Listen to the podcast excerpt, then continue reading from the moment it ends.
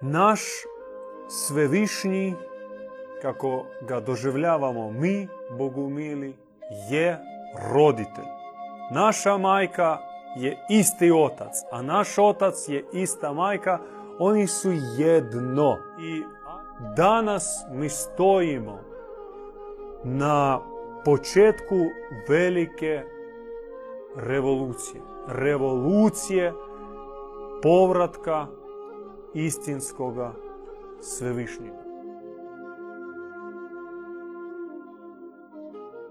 Osam bogumilskih teza. Prva je teza da se rimska crkva temeli na tri stupa. Prvo je grijeh, spasenje i pop.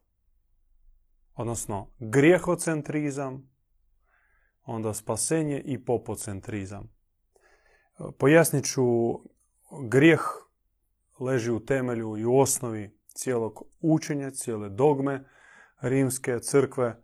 On potiče od samoga Adama i Eve, koji su zgriješili, zbog toga su bili istjerani iz rajskog vrta i mi smo kao nastavak Adamovog roda otkupljujemo, odnosno vučemo na grijeh prarojitelja koji se mora otkupiti.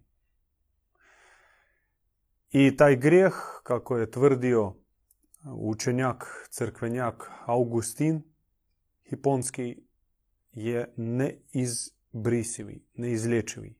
On je to obrazložio kroz dogmu non pose non pecare. Dakle, čovjek ne može, a da ne griješi. Što god on radi, čak u najboljim nekakvim, najsvjetlijim činilo bi se nakanama, postoji trulež grijeha. Dakle, čovjek je proklet sve do časa svog otkupljenja. I što njemu ostaje? Ostaje ufati u spasenje. Da ga milost Isusova otkupi, smo milost Kristove žrtve preko sakramenata, da on dođe do spasenja preko tih sakramenata, preko neke tajanstvene, čudotvorne milosti i e, njegove zasluge ovdje uopće nisu bitne, pošto sve se odlučuje na način koji zaobilazi čovjeka. To je on Isti Augustin obrazložio opet u dogmi predestinatio, predodređenosti. Dakle, ako tebi, brate, je predodređeno da budeš spašen, ti ćeš se spasiti. Ako meni nije predodređeno da se spasim, neću se spasiti i tu ne igra nikakvu ulogu kako ja živim. Mogu biti moralna, dobra, divna, krasna osoba, ali eto, meni nije suđeno spasenje, završit ću u paklu. Zbog čega? Zato što i u tebi i u meni postoji grijeh koji je neizbrisiv. I pošto se radi o spasenju preko sakramenta, onda potreban je onaj koji obavlja sakrament.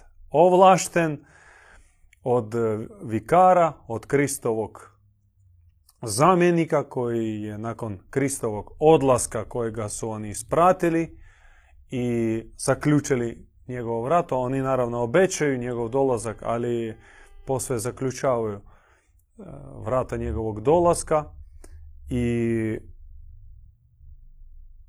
vješto uništavaju one koji najavljuju brzi njegov dolazak. Oni to ne vole. Dakle, taj zamjenik ovlašt, ovlašćuje obavitelja sakramenta i u tome jest popocentrizam. Dakle, ti moraš samo dolaziti i izražavati svoju pokornost aparatčiku od vjere, religioznom birokratu kako bi na tebe se spustila milost spasenja. Eto vam tri su temelja rimske crkve ukratko. bogumilsko učenje, bogumilska mitologija, ako se svedi na opet neka tri temelja, da sad ne idemo u širinu, bila bi sljedeća temelj, e, bili bi sljedeći temelji. Prvi temelj, izvorna bezgrešnost čovjeka.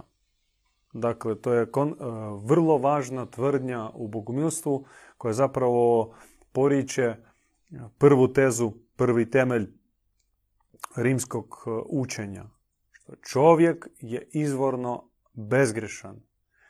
On nije zgriješio, ne nosi na sebi prokletstvo praroditelja Adama, svaka duša odgovara za sebe, svaka zasebno i svaka duša izvorno je nevina. Druga polovica ovog temelja govori nam o bolesti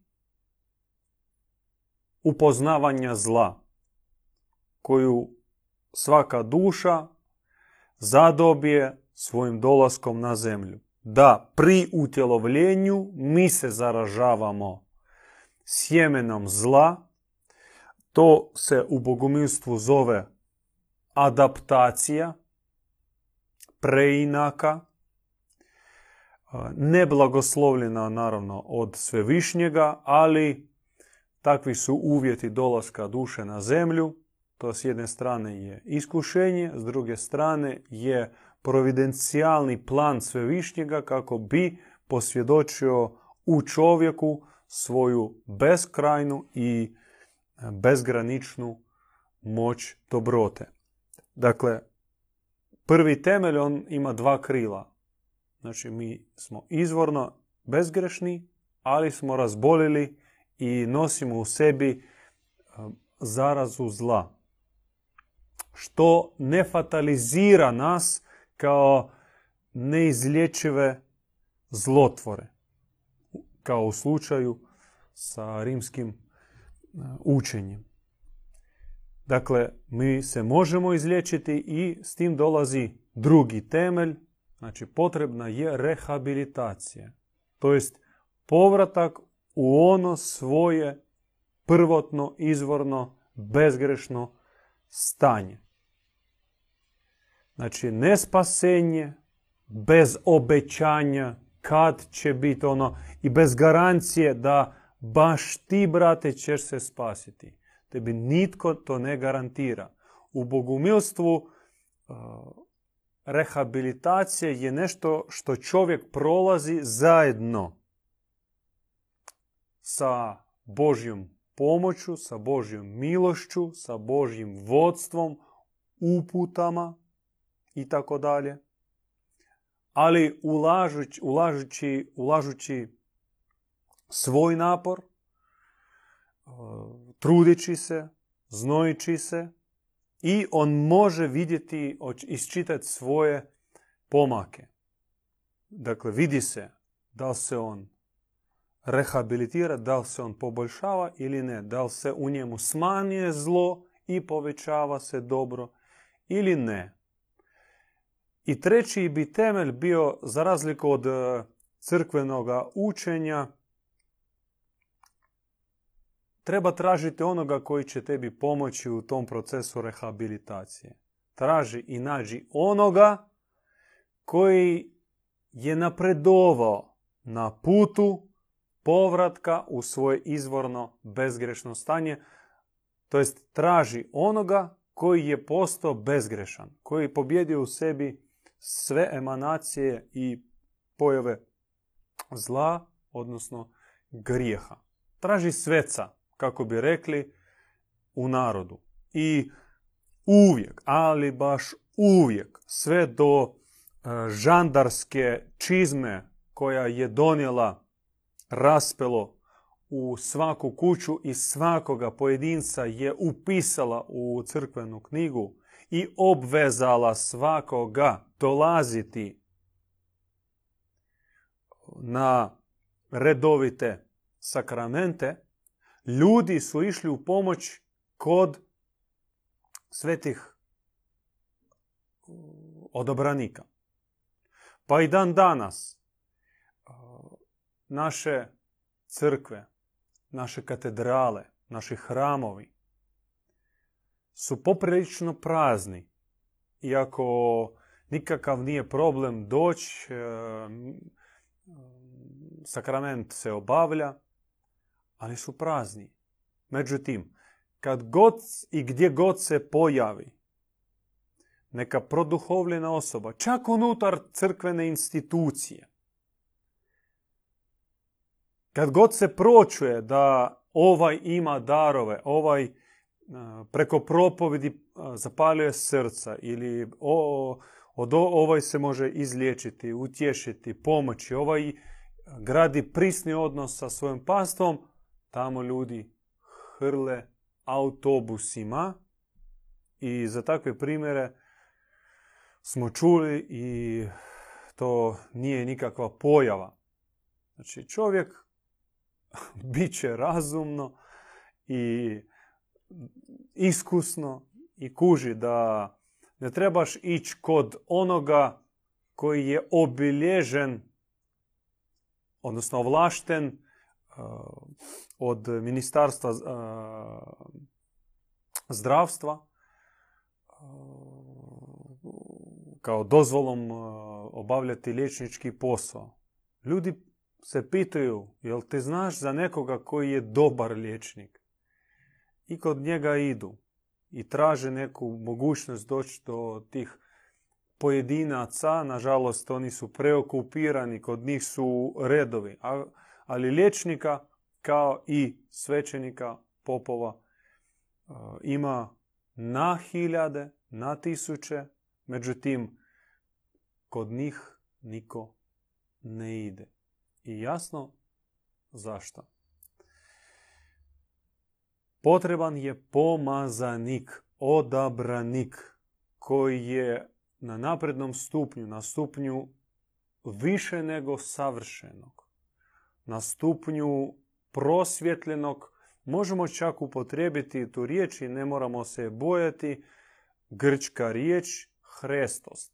Znači, tražimo onoga koji se nalazi na stupnju Hrestosa. Hrestos u prijevodu sa grčkog znači taj pomazanik, obilježen posebnim pomazanjem od svevišnjega, pomazanjem koji obavezan, obvezan, dužan prenijeti na druge.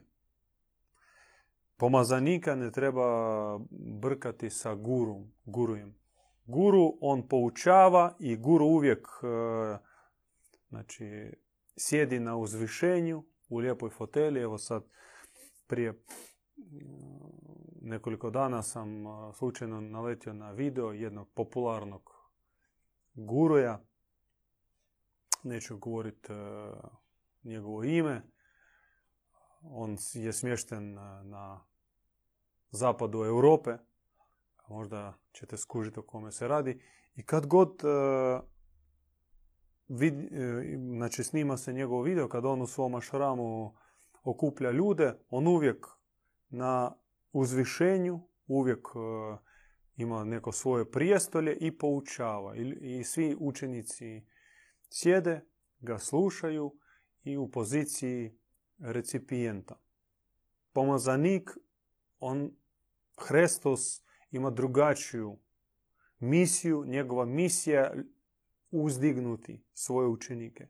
Prenijeti pomazanje i učiniti svoje nasljednike većima od sebe samoga.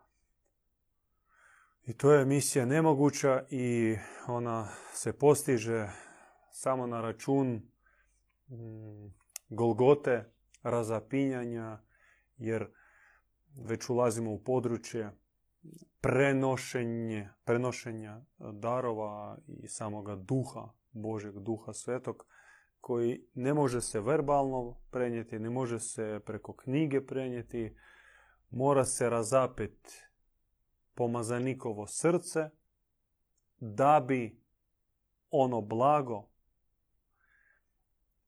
ono ulje pomazaničko prešlo iz njegovog srca u srce učenika, a od učenika se traže suraspeće kako bi mogao primiti te darove. I to je proces uvijek iz srca u srce. Mora se dogoditi taj spoj dva razapeta srca, to jest dva srca u nadnaporu želje uh, spojiti se. Druga teza. Naš svevišnji, kako ga doživljavamo mi, Bogumili, je roditelj. Za razliku od institucije judeokršćanske, recimo, u kojoj je Bog stvoritelj, demiurg, e, bezgraničan u svojoj vlasti i spektrumu mogućnosti ponašanja prema stvorenju. Kao stvoritelj on ima apsolutnu, neupitnu vlast nad svojim stvorenjem. Dakle, može raditi sa svojim stvorenjem što god mu je volja. I kroz njihovu mitologiju, kroz eh, njihovo vjerovanje, kroz njihove priče, mi možemo vidjeti kako njihov Bog se zaista ponaša na način eh, da pokazuje svoju vlast. Već eh, od samoga Adama i Eve kada on istjera njih zbog krivog odabira, zbog e, neposlušnosti i proklinje ih i e, obeća im teške patnje, muke. Uglavnom, već sam taj prvi trenutak, već u prvoj knjizi, u prvim poglavljima, on pokazuje svoju, svoje pravo lice. Zatim, kada se razmnožili ti kainiti, tuvalkain, e, sjeme, ono pokvareno Adamovo sjeme, on ga poplavi, utopi, uništi i ostavi opet e, nekolicinu sebi za nastavak eksperimenta. I onda dalje. On se ljuti, on kažnjava, on e, jedne bira kao svoje ljubimce, druge ponižava, jedne uzvisuje, druge naređuje poubijati, čak poubijati, to su citati direktni. Znači, kad prolazite ovaj grad, e, čitajte Mojsijeve 40 e, godina Mojsijevog vodstva kroz pustinju i kasnije ratovi Isusa Navina. Dakle, kad prolazite ovaj grad, nemojte ga zaobići, nego uđite u njega i pokolite sve. Staro, mlado, žensko, muško, ljudsko, životinsko, sve što se kreće, ubijte. Zatim srušite temeli, sve do temelja i temelji srušite ovoga grada.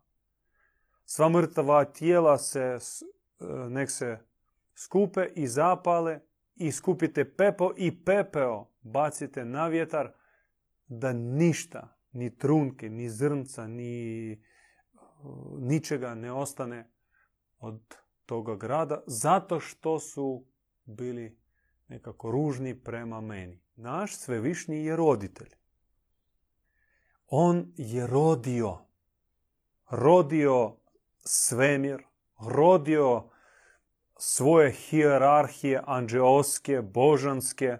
On ima mnogo svojih pomoćnika koji se tretiraju kao božanstva. On nije samotnjak koji voli ponavljati JHVH, Jahje, Jašer, Jahje. Ja sam onaj koji jesam.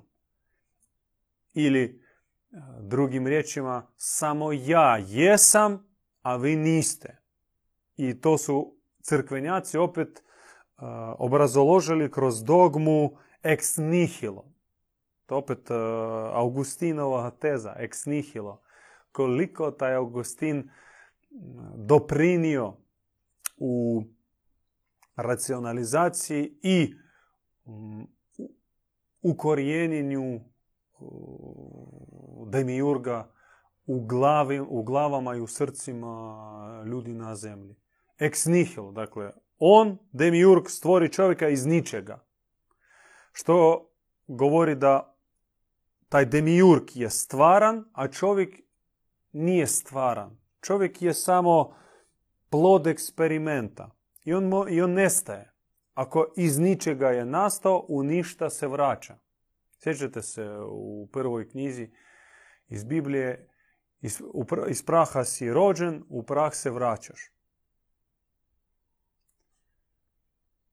Naš svevišnji ne rađa iz ničega. On ne može. To je, to je van pameti. To je toliko zločasto da tako posmatramo svevišnjega. On stvara, odnosno rađa iz sebe, iz svoje prirode.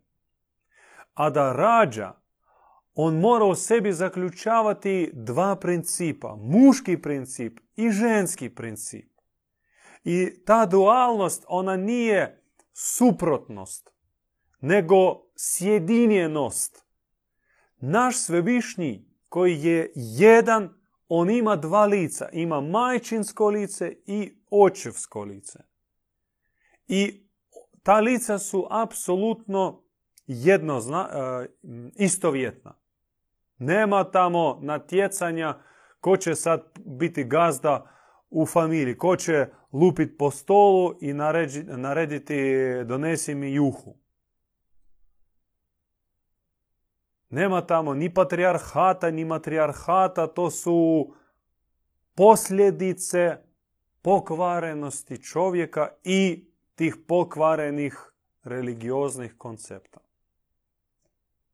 Naša majka je isti otac, a naš otac je ista majka, oni su jedno, ali dvohipostazno. To božanstvo sa dva lica, sa dvije hipostaze i u simbiozu tih dva principa, u njihovom rasponu i želi za sjedinjenjem nastaje sve. Boguminski mit govori da u samom početku, prapočetku, naš dobri Bog se razdvojio na oca i majku. I majka se spustila u neke niže uh, prostore, udaljila se na neki način, ali sa svojim udaljavanjem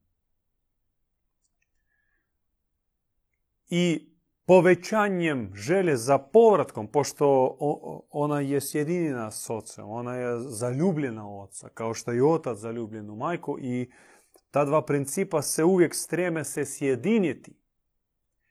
I u tom, u toj napetosti, tuge, zbog odvajanja, nastao je dobri život. I kad bi mi promotrili naši odnosi u braku ili ljubavnoj vezi,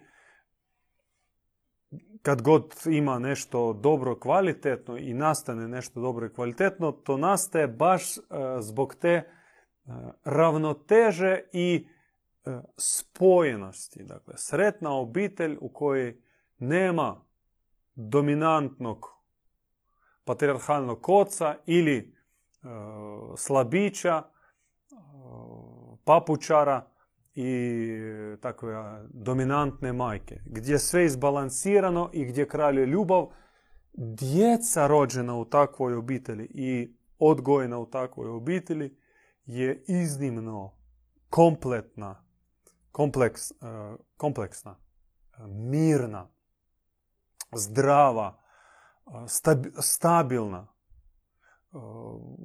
ih teško poremetiti i pokvariti. No, nažalost, takve obitelji su ja bih rekao prije izuzetak nego pravilo. Mi živimo u razdoblju dekadanca, degradacije i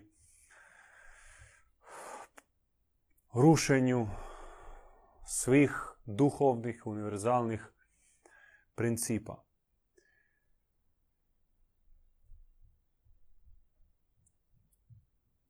Što čeka dušu na zemlji? Što, obeć, što je obećano na duhovnom putu za onoga koji počinje razmišljati, koji e, odvaja se od e, plitke, materialističke, konzumerističke dimenzije, koji ne živi stomakom, nego vjerojatno već od rođenja ima u sebi žulj odsutnosti odgovora na bazično pitanje koje pokriva sva područja i svu djelatnost čovjekovu i svu egzistenciju. To je pitanje radi čega. Potražnja za smislom. I duša s takvim žuljem jest tragač, jest onaj kojima se spuštaju odgovori. I bogumilska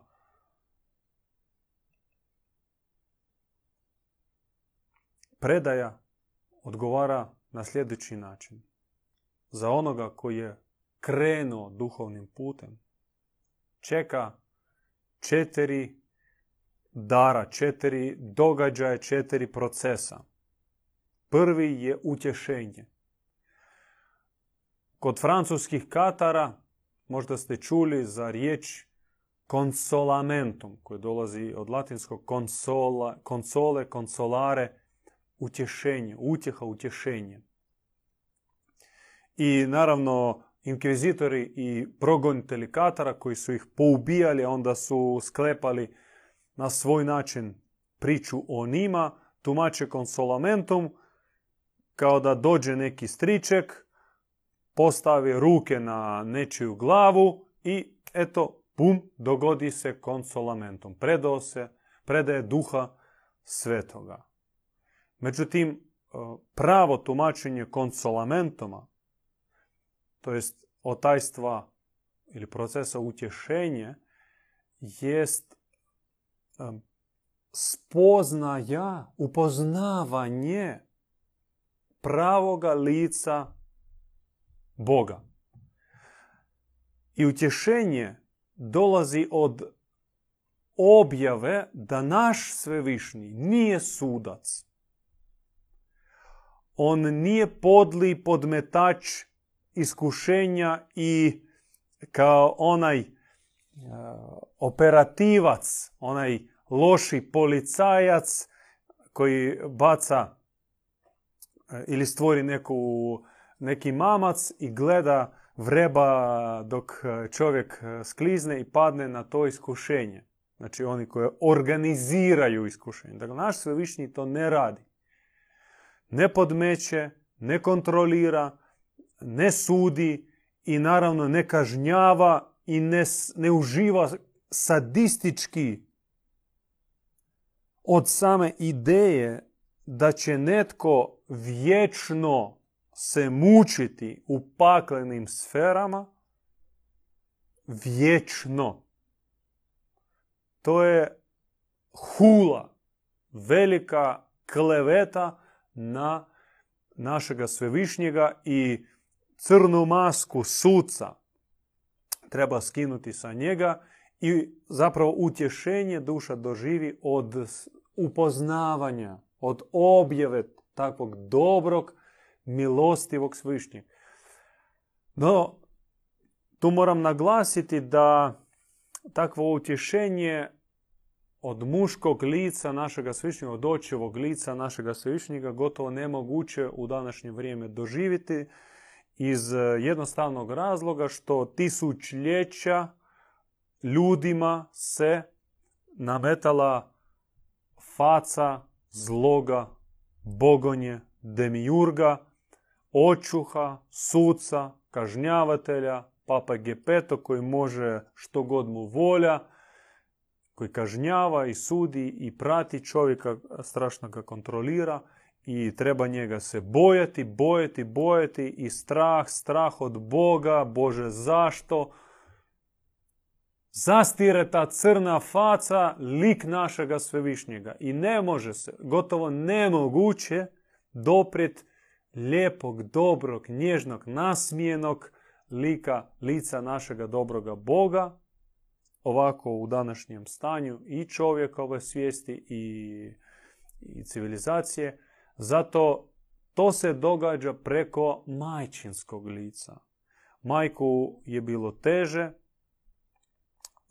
oblatiti, iako se u crkvama, u religijama radilo se na tome da boginja, da velika majka se prikaže kao bludnica, vještica, prokleta, da je to paganstvo, da kao ovi monoteisti su vrhunac razvoja religiozne misli, možete misliti da došli su do, do čega su došli? Do bratoubojstva i uzajemne mržnje. I zato majka prva u toj dijadi oca i majke dolazi duši i djeluje na svoj prirodno majčinski, milosrdni, nježni, vrlo blagi način. I tako duša proživi konsolamentom. Nekom treba doslovno jedne objave, spuštene milosti i ta duša se izlječe od svih traumi, od svih kompleksa, strahova i iskrivljenja na duhovnim očima, a nekom treba ipak možda i godine i čak desetljeća da se ostvari utješenje. Međutim, rekli smo za četiri procesa, četiri stupnja i utješenje je sami prvi od njih. Drugi proces je preobraženje, preobrazba. Mi, bogumili, koristimo grčku riječ metanoja. Metanoja što znači preobrazba uma, srca, svih naših pogleda, naših stavova. Dakle, preobrazba koja dotiče nivoa stanica, molekula, atoma čovjekove prirode. Mijenja se i naš pogled, i naše misli, i naša savjest, i naše srce, i čak naše fizičko tijelo, sve se mora preobraziti i sad možete zamisliti koliko je taj proces fenomenalan, neopisiv, tajanstven, čudesan i koliko zapravo je potrebno Božje milosti i nebeske podrške na tome procesu. Zašto? A zato što smo usidreni u ovaj svijet. Zato što ta, taj poremećaj koji se dogodio nama na svim razinama nije samo uh, sam po sebi uh, nešto loše, nego taj proces se nastavlja i mi smo povezani nitima, koncima, konopima na svim razinama sa utezima, sa sidrima koji nas vuku dolje. Dakle, proces degradacije našega uma se nastavlja i on se nastavlja izvana. Puno se pomaže na tome. Ako, recimo, statistika nam kaže koliko se knjiga čitalo prije, recimo, 50 godina, prije čak 20 godina i koliko se knjiga čita suvremenim čovjekom danas, to su drastične razlike koliko čovjek e, barato sa, sa riječima, sa pojmovima prije sto godina i, i koliko riječi on koristi u svom svakodnevnom On sad više ne želi riječi koristiti. Ako poruka na Whatsappu sadrži preko deset riječi, čovjek doživi paklenu muku. On samo piše ok i sve. Sad izmišlja se novi jezik, jezik e, ovih skraćenica, pa jezik ovih emođija, da u što manje napora, u što manje mm, zauzetog prostora se stavi neka misla. Dakle, to nije razvoj, to je degradacija. Prije su ljudi razgovarali poezijom. Pogotovo neka aristokracija, elita društva, za njih e, u, za vrijeme neke svečane večeri ili susreta, događaja, bilo normalno obraćati se pjesmom, rimom, uzvišenim, lijepim jezikom. A sada mi se na, na, nahrlimo na, na članak gdje neki od naših tamo vodećih ili poznatih iz psovo eto kakvo, kakav frajer. Strašna degradacija. Dakle, ona preobrazba podrazumijeva da se sav čovjek na svim razinama bude se mijenjao.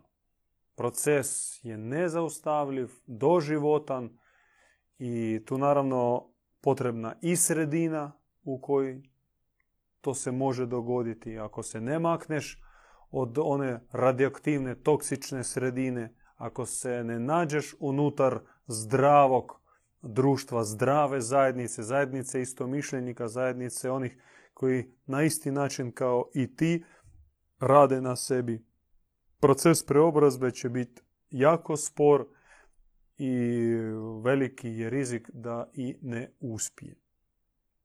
Treći proces, treći stupanj je podobrenje. Ta riječ zvanično ne postoji u hrvatskom jeziku i zanimljivo kako u hrvatskom jeziku postoji riječ mm, poboljšanje kao generalno poboljšati nešto.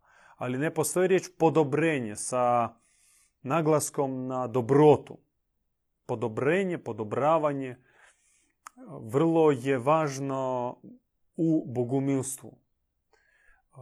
Jer dobrota se ističe kao osnovna priroda, srž božanskog svemjera. I koliko čovjek u sebi ima dobrote, toliko ima i Boga. I potencijalno mi svi imamo, mi smo dobri ljudi. Većina ljudi su dobri. Ali razina te dobrote nasprem ideala iz kojega smo izašli i u koji se vraćamo je neusporediva. Dobrota o kojoj maštaju bogumili. Dobro za koje se mole bogumili, prema kojem su žedni bogumili, je svemirske razine. Ta dobrota ne može biti čak i smještena u ljudsko srce, ono je premalo za tu dobrotu i zato će se i srce povećati odgovarajuće. Ono mora postati tek svemirsko. I četvrti proces, četvrti stupanj je poboženje, divinizacija. O tome su razmišljali mistici čak i unutar religioznih abrahamskih uh, smjerova. Recimo, religiozni kružok, uh, kružok Sofije, u koji su bili ušli Berdjajev, Solovjev, Mereškovski, Losjev.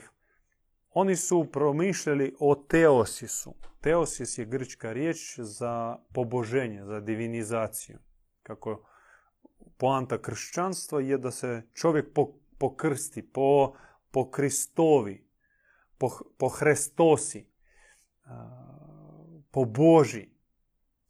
Ali naravno njih su proglasili za ono, luđake i zvanična dogma, zvanična religiozna institucija odbacila tezu Teosisa, to je za njih svetogrđe kako neizlječivi grešnik može maštati o poboženju.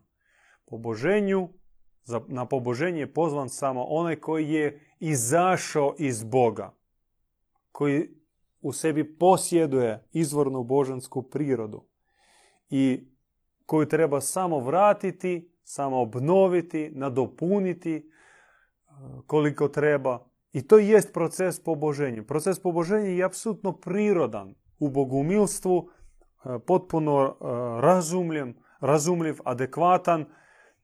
Mi shvaćamo da to proces, taj proces nije jednostavan i trajan, i trajan, i trajan, ali on je moguć. I jedino on je moguć.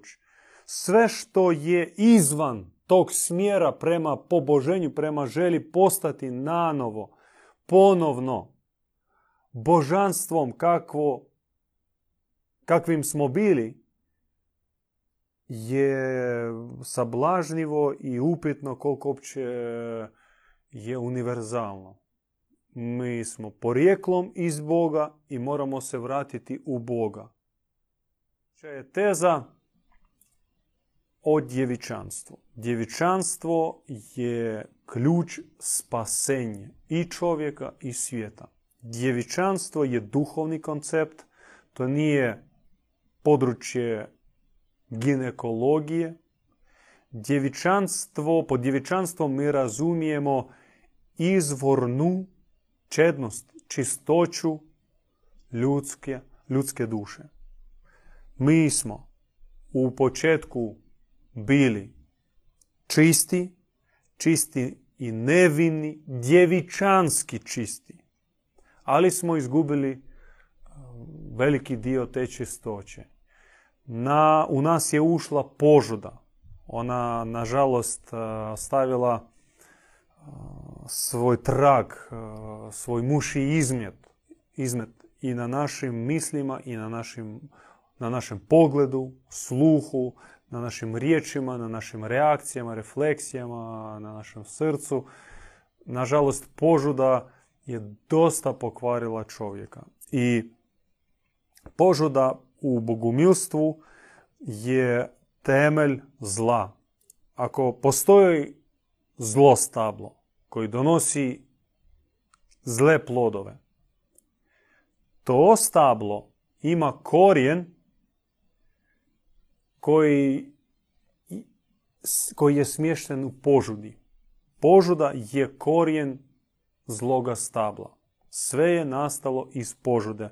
Tako glasi bogumilsko učenje. I kada se duša oslobađa od požude, kod nje polako naraste dobro stablo koji donosi dobre plodove. Ali nije moguće pobjediti požudu bez, odnosno e, ne, ne, nije moguće pobijediti požudu isključivo svojim naporom, poput stegom, askezom, post, bijeg u planine, u pećine, prekalivanjem i slično. Samo djevičanstvom je moguće istisnuti požudu iz naše prirode. A zato potrebno je doći na izvor djevičanske čednosti i taj izvor je vazda djevica. Tako je ona bila štovana u sva vremena svim Božjim narodima kao prečista, prečista bogorodica, vazda čista, vazda djevica, nevina i čista. I u svom ukazanju u Lurdu 1858. godine prečista, vazda čista, vazda djevica govori ja sam bezgrešno začeće. Ja sam ona koja prenosi prirodu bezgrešnog začeća, bezgrešnog, čistog začeća.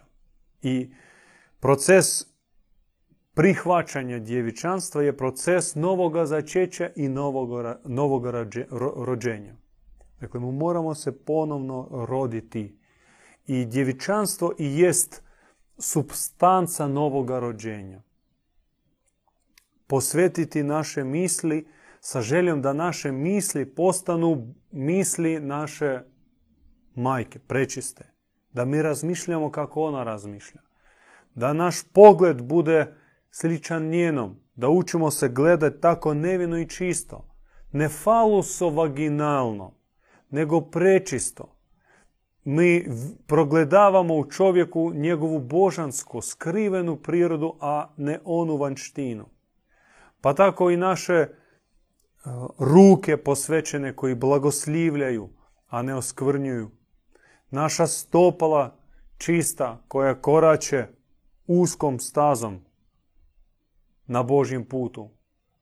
Ne skrećući ni lijevo ni desno.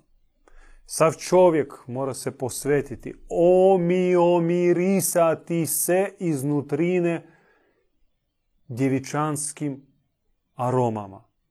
Mi koristimo riječ e, miomiris i e, glagol omiomirisati se. Dakle, kada počne kaditi miris djevičanstva u našoj glavi, u našim mislima, da miris djevičanske čistoće će se prenositi preko naših riječi, e, u našim bratsko-sestrinskim okupljanjima, agapama, zajedničkim molitvama i trpezama. Kultura djevičanstva je ono što čeka dolazeće generacije, te generacije će rado prihvatiti djevičanstvo i već prihvaćaju, a bit će ih sve više i više. I ono što se za nas danas čini kao izazov i nešto daleko u magli, za nekih 30, 40, 50 godina, bit će apsolutna norma.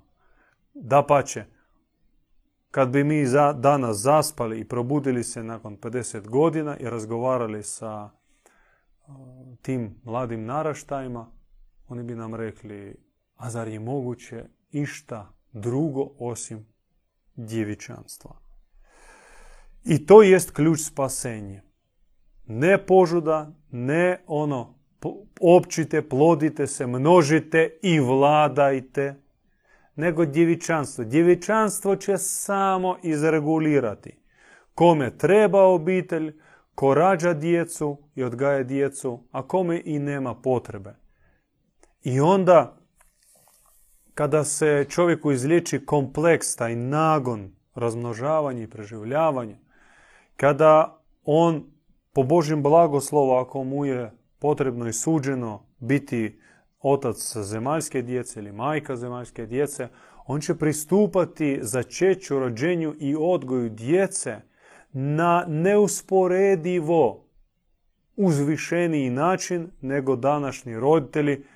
70% brako, brakova se rastavljaju, djeca se začinje slučajno u opijanom, izdrogiranom stanju, djeca se abortiraju, i puno se toga lošeg događa, no mi ne možemo kriviti uzalud čovjeka, nego možemo kriviti one koji sebe prikazali kao pastire, a kako za njih je rekao Krist, slijepi vodiči vode slijepe e, ljude u provaliju. Slijepi pastiri vode slijepe ovčice slijepu pastvu u ponor. Ti pastiri su zaduženi bili da umnožavaju djevičanstvo. Crkva sebe smatrala nevjestom Kristovom, međutim umjesto Kristove nevjeste pretvorila se u onu bludnicu iz apokalipse Ivanove koja sjedi na oltaru i opći sa svim silnicima ovoga svijeta. I kada dođu Kristovi i skinu bludnicu i okrenu oltar, iza njega će biti mora, mora krvi nevinnih mučenika.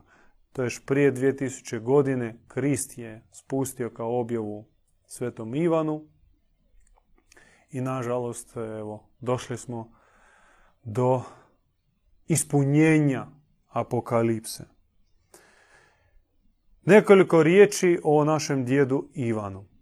Rođen 1946. godine u Moskovskoj intelektualnoj obitelji. Njegov otac je bio represiran za vrijeme Stalinovih represija. Čudom je ostao živ. Prošao rat. Poslije rata, drugog svjetskog rata, rodio sina. I odrastajući u okruženju komunističke izdoktrinirane Moskve i dobivajući obrazovanje prvo u glazbenoj gimnaziji, pa na glazbenoj akademiji, pa onda fakultet stranih jezika. Mali Benjamin, još prije obraćenja, tražio se, tražio kao gladno gladno, e, gladni pustinjak traži vode, tako i on tražio smisla i istine. Tražio u dostupnoj literaturi, u filozofiji, u nekoj ezoteriji, e, u hinduizmu. I to je ga malo fasciniralo, ali nije ostao tamo predugo. Kad je postao mm, otac jedne mlade obitelji, imao već i dijete, predavao kao profesor na Moskovskom sveučilištu, da živi krizu, obuče kaput i krene hodočastiti po toj velikoj, ogromnoj Rusiji, idući od svetišta do svetišta, tražeći sebi duhovnog nastavnika, tražeći sveca. Po nekoj već toj ruskoj tradiciji tražio živi, živu posudu duha. I na svu sreću naišao na sveticu Eufroziniju, blizu jedne, jednog velikog svetišta u Ukrajini, Počajevska lavra, kao kompleks samostana. Ona je bila pripadnica katakomne grane, koju su ovi kaluđeri iz samostana smatrali bogomoljkom, sektašicom, cipelarili je često i ona morala se skrivati, a pripadala katakomnoj grani koji su odricali bilo koju suradnju sa, s njihove točke gledišta, sotonističkim režimom komunizma do te mjere su bili radikalni da su spalivali svoje putovnice, što u to, u to vrijeme bilo nezamišljivo i mislim, stavili sav svoj život na kocku. Takvi su bili u vjeri. I ne živjeli po zemunicama, nego ona, Eufrozin je stalno bila na putu negdje ili propovjedala na trgu, na kolodvoru i u jednom takvom trenutku njene propovedi u javnom mjestu na nju je naišao mladi tragač, hodočasnik Benjamin i ostao kod nje i ona je njemu otvorila prebogati, prelijepi, pretajanstveni, pun misticizma i čudesa svijet katakombne vjere. Ona nije koristila riječ bogumili, Naravno, ta riječ je bila već davno zabranjena, iskorijenjena. Ta riječ se spustila našem duhovnom nastavniku, djedu Ivanu, puno kasnije. I tako se on zaredio i u toj zajednici, u toj katakomnoj grani postao svećenik, pa onda i krenuo dalje. I sa kolapsom Sovjetskog saveza počeo aktivnu vanjsku djelatnost. Od 1984. godine, kada se njemu po prvi puta spustila objava nebeske majke, on e, dobio profetički dar, dar čuti nebo, dar probodenog sluha, što bi trebao imati svaki čovjek, no nažalost smo ogluhli i da Božja, Božji logos dopre našega sluha nebu treba izvršiti abnormalni napor. Čak i za njega ta objava plaćala se skupom cijenom, cijenom e, teških glavobolja, njemu preobražavalo se cijelo tijelo. E, često njemu u tim stanjima teškog glavobolja se spuštala objava. Dakle, taj dar profeta, dar e, proroka, dar otvorenog sluha, košto zemaljske preobrazbe i zemaljske određene blagoslovljene i posvećene patnje. Tako već u takvom stanju se nalazimo mi, ljudi i naša zemlja, da bez da izađemo iz našeg naviknutog stanja, bez da proživimo neku malu kalvariju, mi ne možemo se približiti nebu, ali nebo sa svoje strane radi puno veći napor i donosi puno veću žrtvu i tako da se božanska poruka, božanska istina ukalupi u naš ograničeni jezik čak za takve ljude poput njega koji je pročito imao tam deset tisuća knjiga u svojoj biblioteci. I čak i za njega treba se stisnuti, stegnuti se, ukalupiti se u naš ograničeni racionalni jezik, pogotovo jezik onoga, one kulture, onoga podneblja, one čak i religiozne pozadine u kojoj se nalazi odabrana posuda taj pomazanik. Da, on se razvije i mijenja se i objava i postaje govoriti nebo sve lakše i lakše i lakše, i tako proces, isti proces prolazimo i mi, njegovi sljedbenici. U početku, uh, kada ulaziš u objavu, koliko god se ona tebi čini fascinantna i lijepa, ti puno toga ne razumiješ. I tek sa vremenom ti ulaziš u dublje i dublje u taj, uh, tajanstvene, skrivene smisle.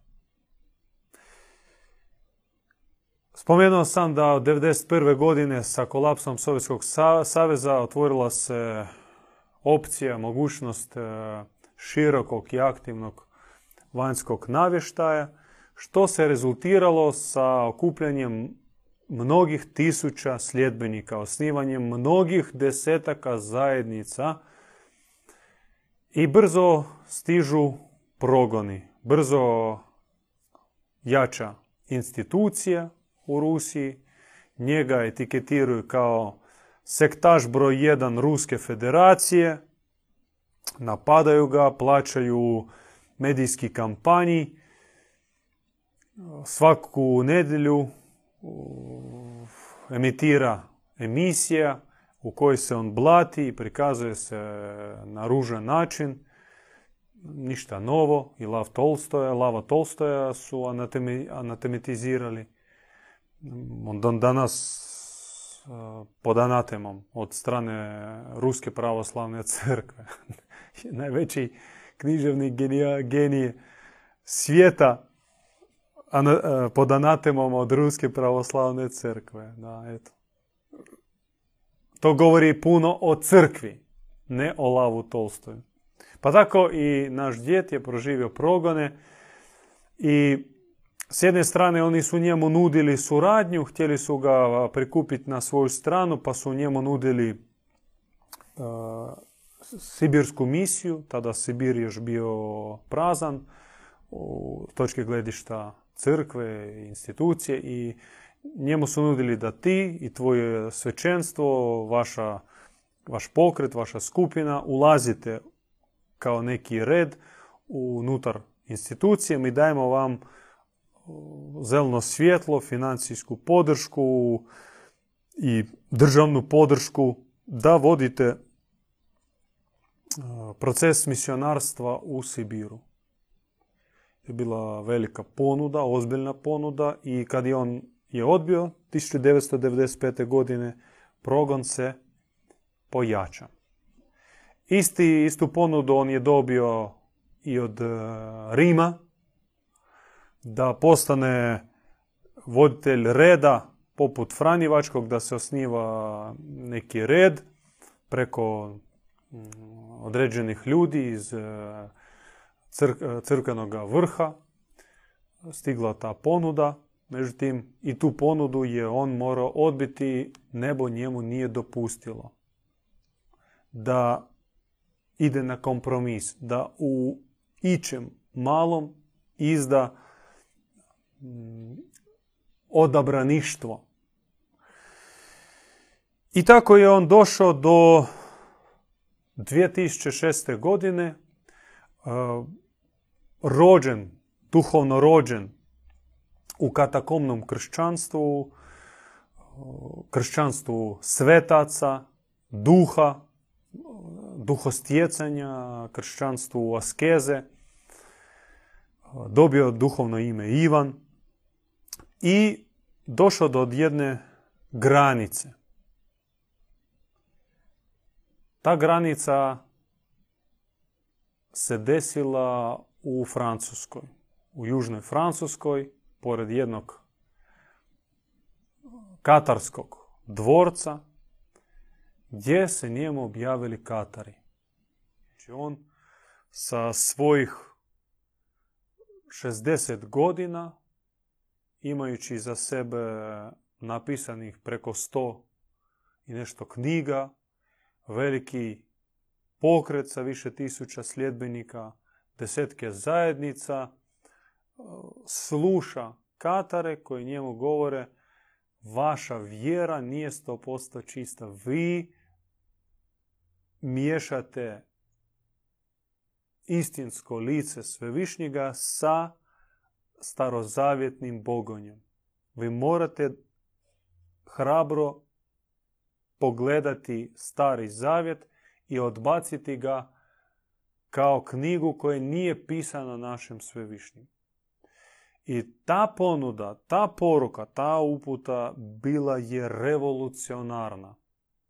Ona je bila drastična i zaista mi smatramo 2006. godinu kao prekretnicu cijelog pokreta našega osobno djeda Ivana i našega pokreta.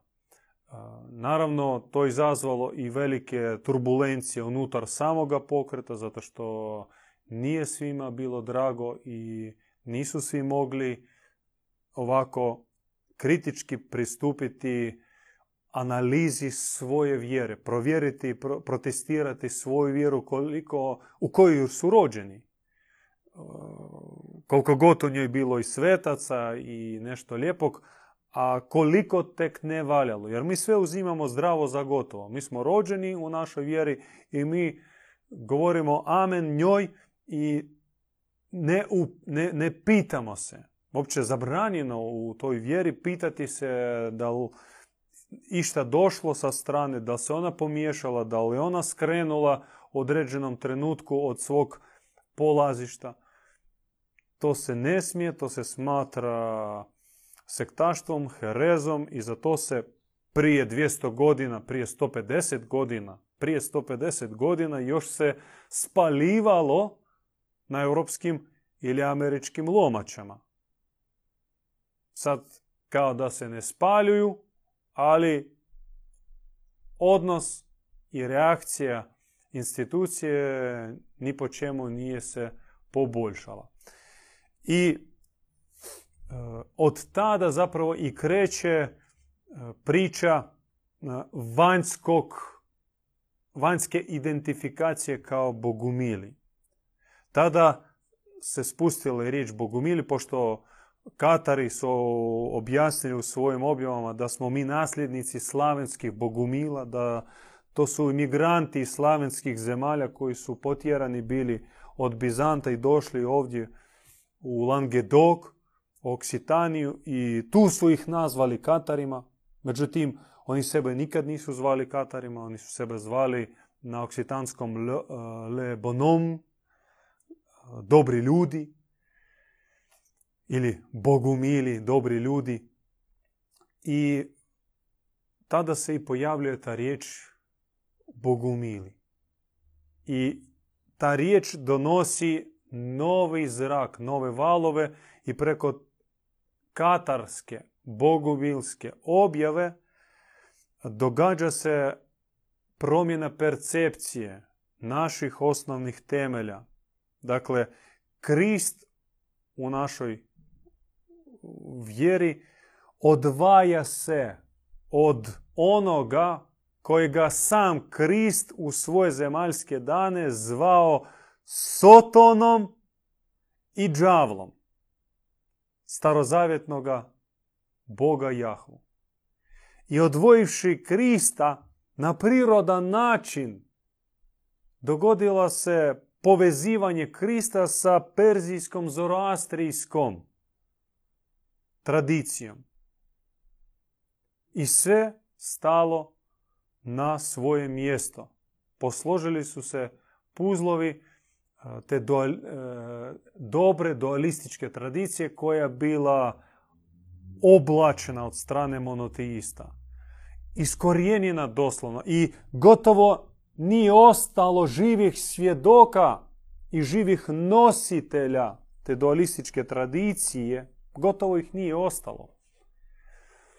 Pogotovo njihovih e, svetih knjiga, svetišta, njihovih rituala, obreda, vjerovanja, molitvi, sve bilo spaljeno do temelja ili pokradeno i pohranjeno u tim crkvenim arhivama i bila je sklepana priča. Priča koja ih prikazuje na neadekvatan i krivi način. A zapravo dualizam je paradigma koja je suprotna postojećoj monističkoj diktaturi. Postoji gospodar i on gradi svoju podobnu hijerarhiju, svoju piramidu onih kojih, koji se njega boje i koji od njega primaju vlast da pokoravaju podležne da se ih i njega boje i tako se ta piramida spušta na razinu i faktički zemlja leži pod okupacijom monističkih religioznih redova iza kojih stoji skriveno lice bogonje demijurga koji sebe nezasluženo, nelegalno prikazuje kao Boga. I danas mi stojimo na početku velike revolucije. Revolucije povratka istinskoga svevišnjega. Naš svevišnji vraća se na zemlju, on se spušta preko objave, spušta se onima koji ga danas mogu prihvatiti, koji prihvativši njegovu objavu odmah staj, postaju meta za crkvene, određene religiozne departamente koji se izlože huli, blačenju, progonu, koji čak riskiraju gubiti život ali drugačije ne mogu postupati pošto njihova srca opečena plamenom ljubavi našega svevišnjega. Jer to je Bog ljubavi i on se spušta preko ljubavi primjerice koje ne postoji na zemlji. Ta ljubav, ona možda u sorogatnim oblicima, u nekim mikrodozama je prisutna u ljudskim srcima, ali mi svi u dubini srca, u dubini našeg duhovnog sjećanja pamtimo tu ljubav i tražimo je i žedni smo te ljubavi. I ta ljubav, ona govori, naš svevišnji otac ljubavi, Bog ljubavi govori da čovjekove greške, čovjekovo lutanje, čak čovjekove perverzije događaju se isključivo zbog toga što čovjek suludo traži put do po, kako bi se vratio nazad u tu prvotnu čistu i visoku božansku ljubav. Ali na tome putu njemu postavljene su klopke. I zato potrebno dobiti dar pripoznavanja tih klopki, potrebno se grupirati u formaciju, u zajednice, vezati se onim planinarskim konopom da ako ja skliznim, ako ja padnem, brat, odnosno sestra, ispred mene i iza mene, mene primu i ne puste da padnem. Zajedno probijemo put, pokazujemo stazu za one koji će doći poslije nas. Rekao sam da stojimo, da živimo u vrijeme pripremanja velike revolucije, velikog preokreta. To će biti grandiozni preokret. Takav preokret koji neće vjerojatno moći podnijeti većina stanovnika zemlje. I oni će morat na milosrdan način napustiti zemlju i uputiti se prema nekim sferama, područjima, prostorima utješenja i uputa, a na zemlji će ostati i na zemlju će dolaziti samo duše koje su spremne živjeti u isključivoj vatri. Ta vatra, naravno, duhovna, nematerijalna, ali ona će se realizirati i na fizički materijalan način. I živjeti u toj vatri, podnositi tu vatru, može samo preobražena priroda. I duhovna, i fizička. I zato poroka i poanta mojeg nastupa je sljedeća. Vrijeme je preobrazbe, vrijeme je pripreme i ne treba čekati i odlagati za sutra. Treba već sada upoznavati vatru koja se spušta i pripremati sebe živjeti u vatri duha, vatri ljubavi, vatri dobrote, vatri istine. I ja vas vraćam na Kristove riječi u istoj apokalipsi koju smo danas spomenuli, da, kažem Ivanu, bolje da budeš hladan, da te mogu zapaliti. A najbolje da budeš vruć, da već znaš moju vatru. Samo nemoj biti vreli, o, mlaki. Takvog, kaže Krist, Bog će ispljunuti iz svojih usta. Takav ne može biti u Bogu koji ima molitvicu, praksicu, tretmančić, neki radionicu, izlet, hodočašće, svječicu. Takav mm, suzdržavam se da ne upotrijebim riječ e, bogumrzak. E, mm, takav, takav posjeduje prirodu anti-božansku, zato što Bog je vatra. Duh je vatra. Istina je vatra i put je vatreni. Živimo u vatri, širimo vatru i neka sva zemlja bude zahvaćena božanskom vatrom. Amin. Da, nisam stigao za praksu reći. Možda dvije riječi. Praksa naša i, i, i je obilježena vatrom sve što mi prakticiramo, recimo katarza naša, kajanje. Mora biti vatrena. Naš djed Ivan prvu knjigu koju je napisao i ona je bila, to, jest, to nije bila njegova prva knjiga, prve knjige on je još počeo pisati kao mladi i to su bile onako egzistencijalne knjige, povučen filozofijom Schopenhauera, promišljao i pokušavao pisati u tome stilu. Neka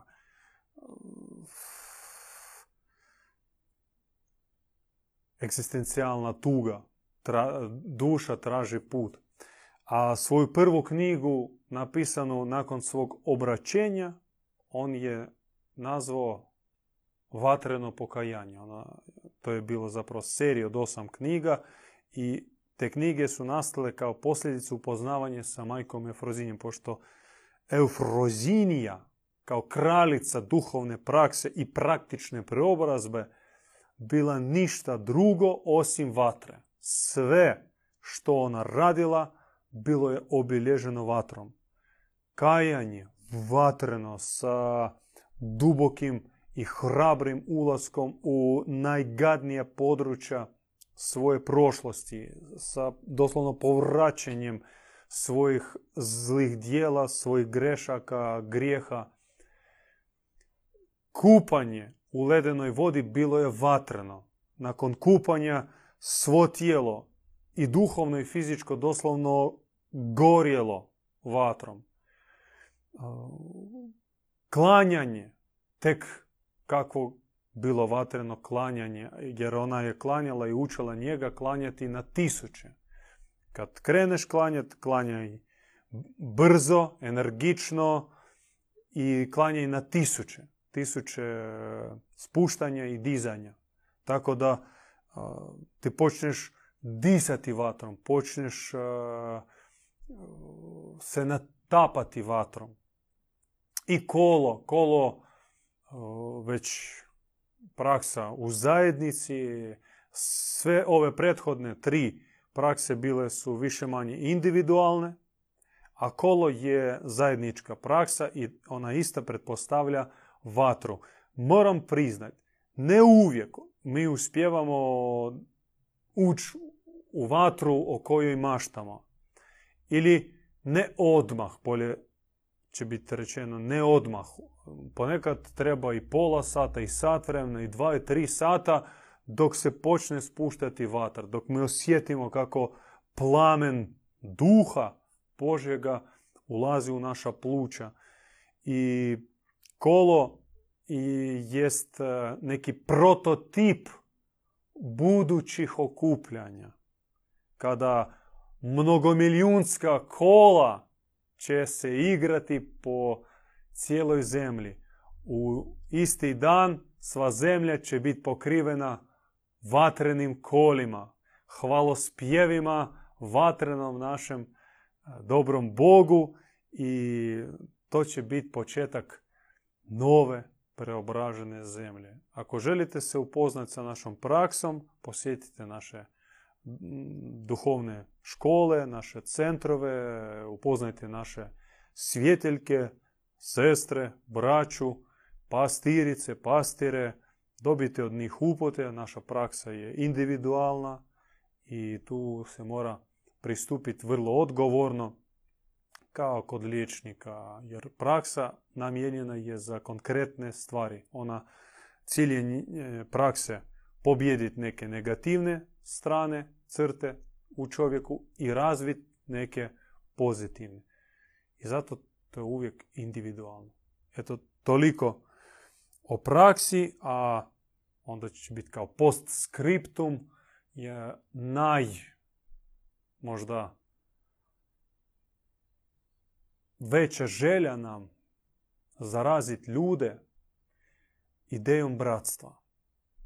Znate, Europska unija uzela si za himnu Beethovenovu simfoniju, devetovu Beethovenovu simfoniju i dijelić iz nje Oda Schilleru.